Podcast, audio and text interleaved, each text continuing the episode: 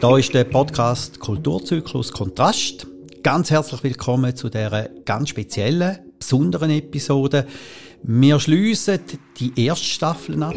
Wir schließen die Staffeln ab, wo wir ja lanciert haben wegen Covid-19, wo wir unseren Kulturzyklus vor Ort nicht mehr haben können durchführen und würden heute sowohl ein bisschen zurückschauen und würden auch einen Ausblick machen auf die kommende Staffel, wo im neuen Jahr 2022 startet. Im Rückblick würde ich nochmal festhalten, wir haben ganz verschiedene Künstlerinnen und Künstler mit Behinderung gehabt, die, die ihr Werk vorgestellt haben in einem Podcast, über ihre Themen sich unterhalten haben, aber auch Herausforderungen definiert haben und da drin allfällige mögliche Entwicklungswege uns aufgezeichnet haben. Wir haben zum Beispiel die blinde Künstlerin Pina Dolce bei uns gehabt und dort sind wir so die Spur nachgegangen, wie ist sie denn überhaupt zur Künstlerin geworden, was ist denn ihrem beruflichen Weg und haben müssen von ihr hören, dass sie gar nicht so viel Alternativen hat. Ich habe ja ins Gimmi und nachher bin ich eben erblindet und da habe ich zuerst mich zurechtfinden im Leben überhaupt. Und so viele Möglichkeiten haben wir nicht gehabt. Entweder wirst du Telefonistin, KV oder Masseurin. Etwas ganz Ähnliches hat auch der Zürcher Comedian Edwin Ramirez erlebt. Auch er ist auf den Weg gegangen über ganz normale Berufsfindung und ist jetzt in dem Weg, können sich als Künstler zu etablieren. Als ich noch in der Schule war, ist es halt sehr oft einfach gewesen, ähm, ja, du machst, äh, du gehst in die Schule und dann, wenn, wenn alles gut kommt, dann gehst du in den ersten Arbeitsmarkt, in ein Büro und sonst gehst du in eine Werkstatt. Und äh, zwischendurch gibt es nichts. Ich finde das mega, mega schade. Kunst ist etwas extrem bereichernd und das ist einfach etwas, das wird einem als Person mit Behinderung nicht nachgelegt. Also man muss eigentlich wirklich sich selber dahinter klemmen und das probieren und dann halt die Barrieren durchbrechen. Behinderung kann aber auch zur Identität führen, kann auch identitätsbildend sein. Da haben wir vom Artist auf Krücken, vom Dergen Dockmack gehört, was seine Behinderung auch mit seiner Persönlichkeit zu tun hat. Cirque du Soleil und dann noch das vom Supertalent hat mir auf jeden Fall nochmals eine Karriereschwung gegeben. Wenn es der Preis dafür war, dass ich halt natürlich mal auf meine körperliche Behinderung darauf reduziert wird. Tatsache ist, ich habe eine Behinderung und es war cool, dass man, wir darüber mal gesprochen haben.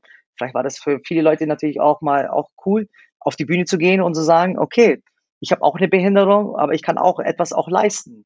Jetzt ist es nicht einfach immer um Behinderung gegangen, sondern wir haben auch Menschen da gehabt, die sich auseinandergesetzt haben oder die mit einer psychischen Krankheit unterwegs sind.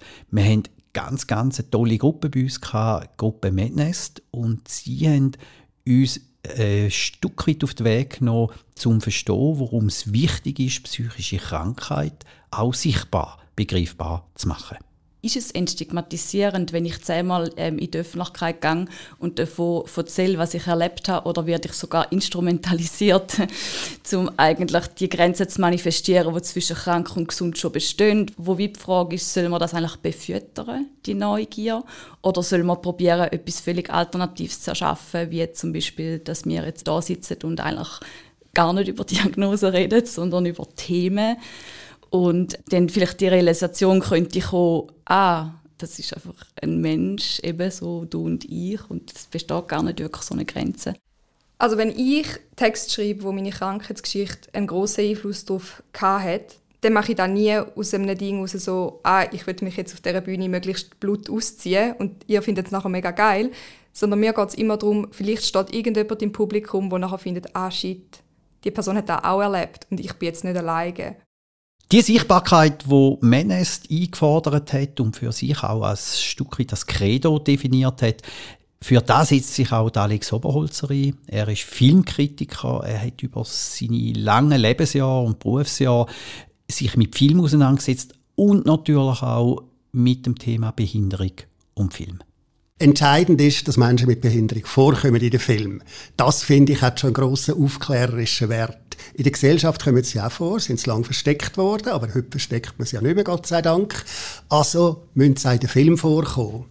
Dann haben wir zu Gast gehabt, die spannende Künstlerin aus Deutschland, Katrin Bittel. weil sie auch ein Studium angefangen hat als Sozialarbeiterin und dort drinnen besondere Erlebnisse gemacht hat. Man müsste die jungen Leute, die anfangen, soziale Arbeit zu studieren, ein bisschen mehr sensibilisieren dafür, dass sie jetzt nicht in dem Studiengang lernen, wie sie anderen helfen und sich da drüber stellen. Also ich hatte schon das Gefühl, dass das Klima so ein bisschen war, die jungen Leute, das sind die Retter der Zukunft sozusagen.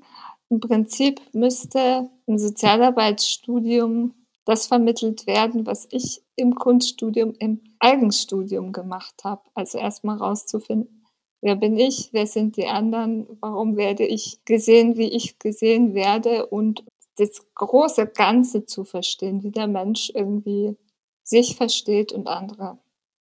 Dann haben wir zu Gast gerade Isabel Kölbe. Sie ist Sexualbegleiterin und da drin ist uns wichtig das Tabuthema selbstbestimmte Sexualität miteinander zu behandeln und auch der Frage nachzugehen, was bedeutet das in stationären Einrichtungen für Menschen mit Behinderung. Aufklärung ist mal das Wichtigste. Den Leuten helfen, herauszufinden, was sind denn meine eigenen Wünsche, was hätte ich gerne im sexuellen Bereich und nachher darüber sprechen. Das ist ganz wichtig. Immer wieder darüber sprechen. Es gibt Leute, die, die sind im Rollstuhl haben dermaßen Spastik, die können sich nicht einmal selber befriedigen. Also, was ist denn das für ein Zustand, oder? Der dürfen irgendwo woher ein bisschen auf etwas zählen. Nicht alles, aber einfach einen Teil dazu beitragen ein schön gelebtes Sexualleben, das tut ausgleichen, entspannt, gibt eine gute Laune, das gibt Entspannung auf der ganzen Abteilung, das fühlt sich gut an, alle sind happy und allen geht es gut. Abschließend habe ich ein Fachgespräch geführt mit dem Kollegen und Dozent von der Ost, mit dem Rudi Meier. Wir haben uns auseinandergesetzt, was könnte eine gemeinsame Zukunft sein, was könnte Social Fiction sein im Zusammenleben mit Diversität, mit Entwicklung und Veränderungsprozess, wo wir drin sind. Ich sage immer, wir brauchen eine neue Vorstellung darüber, wie Gesellschaft sein kann. Ich nenne das gern Social Fiction. Wir brauchen eine Social Fiction über die Art und Weise, wie Gesellschaft sich neu justieren kann, vor dem großen Hintergrund gesellschaftlichen globalen Wandels mit all dem, was dort damit zu hat. Ja. Und gleichwohl ist das eine Herkulesaufgabe da habe ich eine sehr schöne Abkürzung gehört, nämlich ABC. Wir brauchen sozusagen den Austausch, wir brauchen Begegnung und wir brauchen den Cash. Und so bleiben wir zurück mit der großen Frage von einer neuen Zukunft, von wie der Odi Meier es formuliert hat mit Social Fiction. Wie könnte das aussehen? Und wollen somit auch die zweite Staffel von dem Podcast, und jetzt gehört es gibt eine zweite Staffel, wollen wir die Thematik Behinderung und Kunst auftun. Wir wollen breiter werden, wir wollen unterschiedliche Facetten, unterschiedliche Themen aufnehmen, wo mit Menschsein und Behinderung und gesellschaftliche Diversität verknüpfbar sind. Und die Staffel wird nicht nur von mir moderiert, sondern von dem Team, wo seit Jahren im äh, Kulturzyklus vorbereiten, gestalten, denken dabei ist. Ich freue mich, dass die da sind, das ganze Team, und äh, sie stellen sich am besten gerade selber vor. Herzlichen Dank. Ja, mein Name ist Lotte Verhagen. Ich habe jetzt gerade den Bachelor abgeschlossen in sozialer Arbeit und fange den Master an und bin da auch tätig im Zentrum für Gemeinden an der Ost. Und mich fasziniert das Thema Behinderung einfach, weil ich schon mit Menschen mit Beeinträchtigung zu tun habe, mit ihnen zusammengearbeitet habe und möchte eigentlich in diesem Podcast ein bisschen die studentische Studierendensicht mit einbringen und dann mich auch so interdisziplinär unterhalten. Von Anfang an vom Kulturzyklus dabei, Mitinitiator, Mitgestalter der Rudi Mayer. Ja, Stefan, merci. Äh, hallo miteinander. Äh, ich bin Dozent an der Ost seit jetzt bald neun Jahren insgesamt. Äh, bin zum Thema Menschen mit und ohne Behinderung schon sehr, sehr früh gekommen, nämlich im zarten Alter von 17 Jahren. Das ist jetzt bald 40 Jahre her. Ihr hört, ich bin schon ein bisschen älter. Äh, das Thema hat mich immer begleitet, mein ganzes Leben, sowohl beruflich als auch privat. Und insofern war die Angelegenheit des Kulturzyklus sofort eine Herzensangelegenheit von mir. Und äh, ich bin tatsächlich mit Feuer und Seele da gern dabei. Danke vielmals, Rudi. Auch von Anfang an dabei Renate Ribler. Wie man es vielleicht im Namen auch kann erahnen, bin ich die Frau von Stefan Ribler. Ich bin Kindergärtnerin, schon sehr lange Zeit und finde immer noch sehr eine spannende und tolle Arbeit. Ich bin selber seit acht Jahren äh, Schmerzpatientin, weiß also darum ein bisschen aus eigener Erfahrung, wie das ist, wenn man manchmal ausbremst wird oder wenn einem Stein weggelegt werden. Und darum finde ich auch die Auseinandersetzung sehr spannend mit anderen Leuten. Wie gehen sie mit dem um? Wie können sie sich weiterentwickeln? Und wie können sie gleich ein gutes Leben führen? Ich freue mich sehr, auch an Bord zu wissen. Ich freue mich für die Zuhörerschaft vom Podcast, dass jetzt auch andere Perspektiven reinkommen. Und ich freue mich für mich, den Podcast mal von einer anderen Seite anzuhören. Ich möchte gerne einsteigen. Wir haben ja gesagt, wir denken den Podcast thematisch erweitern. Wir nehmen uns auch die Freiheit, ganz andere Facetten mal anzuschauen, auch da in innovative Blickwinkel aufzunehmen. Äh, Lotte, kannst du uns mal sagen, was für ein Thema du gerne mit deinem Podcast verfolgen willst? Ja, wie schon angetönt, würde ich sehr gerne so ein bisschen die Sicht der Studierenden auf Behinderung oder Behinderung im Studium aufnehmen und das einerseits so ein bisschen mit der Frage, wie gehen Studierende, die selber eine Behinderung haben, äh, damit um, wie kommen sie damit klar, für Hindernisse werden ihnen in den Weg gestellt, ähm, aber auch ein bisschen interdisziplinär. Also ich würde gerne mit Studierenden aus verschiedenen Fachbereichen schwätzen, was sie eigentlich vom Thema Behinderung mitbekommen. Vielleicht auch die Frage stellen, ob sie überhaupt Berührungspunkte haben und dort einfach mit unterschiedlichen Menschen in Kontakt treten. Hast du dir schon Gedanken gemacht, was für Gäste du gerne zu dem Thema einladen Ja, ich würde sehr gerne Studierende, die selber eine Behinderung haben, einladen. Konkret habe ich das noch nicht festgelegt, aber ich kenne ein paar, die da studieren bei uns an der Ost, die selber eine Seh- oder Hörbeeinträchtigung haben und ich denke, das wären ideale Gäste, um sich über das Thema austauschen, um einfach auch erfahren, was sind ihre Hürden im Alltag oder wo gibt es auch Verbesserungspotenzial. Und auf der anderen Seite würde ich sehr gerne Studierende einladen, die von einem anderen Fachbereich oder von einem anderen Departement kommen. Einfach weil sie nochmal einen ganz anderen Blickwinkel mitbringen, wie ich von der sozialen Arbeit.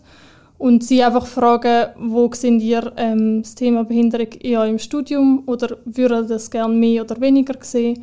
Und dort einfach in ein interdisziplinäres Gespräch kommen. Danke vielmals. Also interessiert mich natürlich auch als Dozent von der Ost, was kommen denn da für Rückmeldungen und was werden da auch für Barrieren definiert, wo uns vielleicht gar nicht bewusst ist. Ja, Rudi, du bist ja ein ausgewiesener Fachmann in diesen Themen. Was sind deine Schwerpunkte, die du in deinem Podcast gerne angehen und ich würde mir wünschen, dass man viele Schwerpunkte setzen kann. Ich sage mal so zwei, die sich für mich doch klar abzeichnen.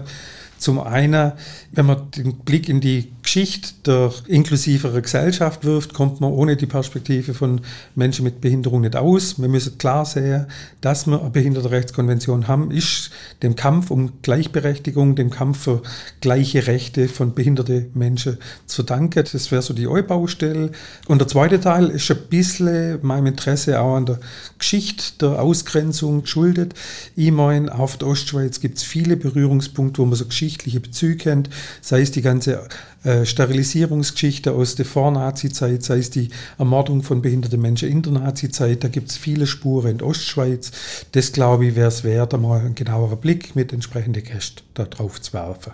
Wenn man dir zulässt, sind das sehr drängende Themen, sind aber auch sehr heftige Themen. Gibt es da schon Überlegungen von dir, wer du gerne einladen willst zu einem solchen Podcast? Also ganz sicherlich werde ich ein Gespräch führen wollen mit Cem hier aus St. Gallen. Der ist Inklusionsaktivist, Inklusionsagent, wie er sich selber nennt. Ich meine, das ist eine ganz spannende Figur und dem, dem müssen wir zulosen. Der sagt uns nämlich, was wir wirklich machen müssen und äh, die Nichtbehinderte müssen lernen, denen zuzuhören. In dem Fall am Cem zuzuhören. Was die Geschichte angeht, da muss man ein bisschen genauer gucken, da muss man vielleicht mit so Lokalinitiativen zusammen schaffen. Es gibt erste Stolpersteine für Euthanasieopfer, die verlegt worden sind in Zürich, ich meine in Kreuzlingen. Äh, wir haben die Geschichte in St. Gallen mit der Eugenik, mit dem Ernst Rüdin. Vielleicht muss man da mal ein Stadtarchiv gehen. Äh, dann haben wir die Geschichte aus Vorarlberg, wo Menschen gerettet worden sind und den Nazis sozusagen im Einflussbereich entzogen worden sind. Vielleicht ein Gespräch mit Eber von der Reichenau, der große Psychiatrie jenseits bei, bei Konstanz. Da sind ja über, ich glaube, 528 Leute ermordet worden im Zuge dieses Nazi-Tötungsprogramms. Ich meine, da gibt es aber gute Leute, die man einladen kann. Wir sind mega gespannt auf das. Wir haben noch Renate, du bringst ja einen Außenblick. Du bist nicht angestellt an der Ost. Äh, und da würde es uns natürlich wundern, was für eine Spurensuche würdest du gerne mit deinem Podcast aufnehmen? Mich interessiert vor allem Leute, die einen Lebensentwurf haben und dann ausbremst werden durch äh, Krankheit oder einen Unfall. Und wie sie dann damit Schlag kommen, wie sie umgehen mit der neuen Situation, was ihnen hilft und wie sie können so Hürden umgehen. Das ist natürlich, weil ich selber die Erfahrung gemacht habe, Schmerzpatientin, dass man muss mit der Umwelt kommunizieren, mit den Mitmenschen, mit den Ärzten, mit den Versicherungen und einfach aus eigener Erfahrung habe ich gemerkt, dass sich das Leben ändert und dass man muss mit verschiedenen Schwierigkeiten zurechtkommen Wie gehe ich damit um und wie mache ich das Beste für mich daraus? Wenn du jetzt sagst, so Schmerz, Schmerzpatient sein und Umgang mit Schmerz, gibt es da schon eine Idee von einem Gast, den du hier einladen könntest, der zu dieser Thematik uns etwas sagen könnte? Ja, ich habe eine junge Frau kennengelernt auf Instagram. Sie ist Botschafterin für die Rheumaliga und auch für den Wäschehersteller Beldona. Es geht darum, wie reagiert das Umfeld auf sie, wie reagieren die Ärzte auf sie, wenn man einfach keine Diagnose finden kann. Und das sind so Erfahrungswerte, die ich auch habe und wo ich dann einfach spannend finde, wie sie mit dem umgeht, mit dem zurechtfindet oder wo sie vielleicht Hilfe gefunden hat.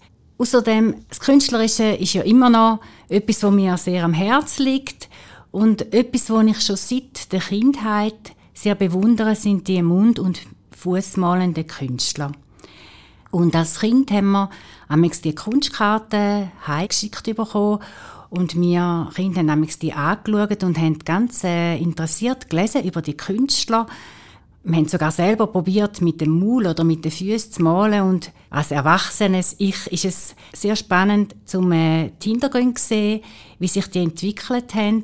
Dazu haben wir im Kulturzyklus 23 geplant, dass sie da an der Ost ausgestellt werden. Und ja, und das ist eine grosse Vorfreude auf den Anlass im 23. Ihr hört jetzt, die Themen die sind vielfältiger, die sind sehr spannend, die sind sehr auch überraschend. Ich gehe auch nicht ganz verloren. Auch ich werde zwei oder drei Podcasts noch gestalten. Meine Themen sind sehr nah an der Aktualität. Ich möchte gerne innovative Projekte, die in dem Bereich am Entstehen sind oder schon gelebt werden, schon umgesetzt werden, anschauen. Ich möchte gerne anschauen, was passiert bei der Summer Game, wo im Sommer 2022 stattfindet. Es soll es auch so ein spezieller Podcast sein, wo man immer wieder auch so die Aktualität spiegelt.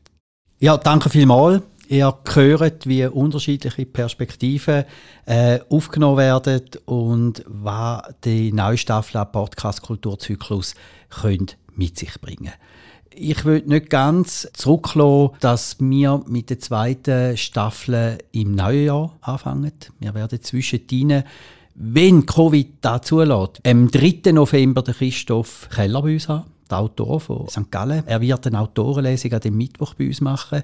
Und am Freitag, am 5. November, der Edwin Ramirez, sehr ein spannender Comedian, auch mal etwas, was wir noch nie hatten am Kulturzyklus, das wäre am Freitagabend. Also reserviert doch für euch am 3. November, am 5. November, dann wäre der Kulturzyklus wieder vor Ort, wenn die Lage es zulässt. Also wir würden starten mit der zweiten Staffel mit dem Rudi Meier, Lotte Verhagen, Renate Rebler und mit mir. Wir äh, haben natürlich Freude, wenn ihr dabei seid und wenn ihr uns abonniert auf Spotify. Ihr könnt natürlich aber auch den Podcast auf der Website von der Ost abladen oder anlassen. Ich würde einfach allen Künstlern, allen Gästen von dem Podcast einfach einen riesigen Dank sagen für ihre Offenheit, für ihr Dasein, auch für ihr Einlassen in Fragestellungen, die sehr überraschend sind, weil wir haben keinen Podcast vorbereitet, sondern die sind sehr spontan gekommen, die Gespräche sind auch spontan entstanden und da braucht schon sehr eine große Offenheit. Also danke vielmals an alle Gäste und nochmal an alle äh, Themen, die wir können mit euch behandeln. Ein zweiter Teil ist auch, dass wir können die Podcast umsetzen und da danke vielmals an die Hochschulleitung mit dem Dani Seelhofer, der ja auch Gast war bei meinem Podcast, dass er das ermöglicht. Danke vielmals an das Departement Soziale Arbeit mit der Rektorin äh, Yvonne Gassmat, dass das überhaupt in dieser Form hätte können möglich sein. Danke vielmals an die Produktionsfirma Drehtag und abschließend noch ein Dankeschön an Redline. Die haben ganz viel Geld gesponsert für den Podcast. Das wäre dann nicht möglich gewesen. Auch da ist in der heutigen Zeit nicht selbstverständlich. Das als Abschluss. Danke vielmals, dass ihr dabei sind. Und wir freuen uns natürlich sehr, wenn ihr ab dem Januar alle Monate bei uns sind, bei dem Podcast mit dem Rudi Meier, der Lotte Verhagen, der Renate Riegler und mir.